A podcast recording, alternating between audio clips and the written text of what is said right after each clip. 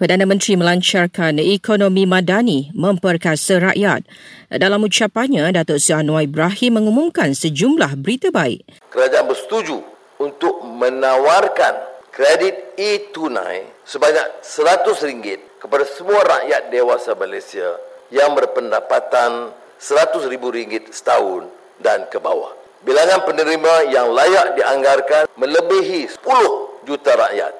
Eh, penjahat awam juga menerima berita gembira. Kami kira masalah ini, kerajaan akan menyediakan bantuan khas penghargaan sebanyak RM300 kepada penjawat awam grade 56 ke bawah. Kerajaan turut memperuntukkan 400 juta ringgit untuk pinjaman mikro di bawah agensi SME Corp, Tekun, Mara dan Teraju.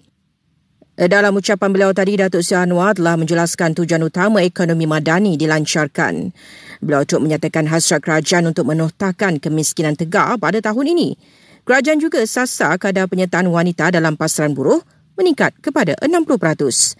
Menurut Perdana Menteri, selain memperkasa ekonomi, demi kesejahteraan rakyat, ekonomi madani akan jadi induk kepada beberapa dasar khusus yang bakal diumumkan kelak.